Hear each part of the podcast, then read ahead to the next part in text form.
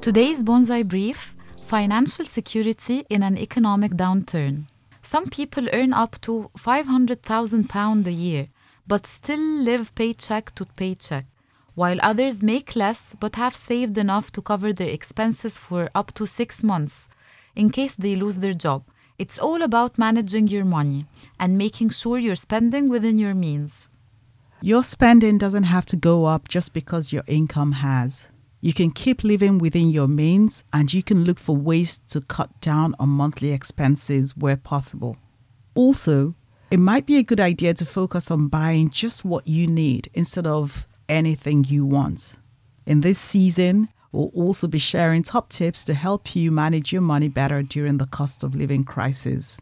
But in summary, financial stability is more about how you manage the money you have now as opposed to how you can make a lot of money. Bonsai Money is brought to you by moneyforyou.org.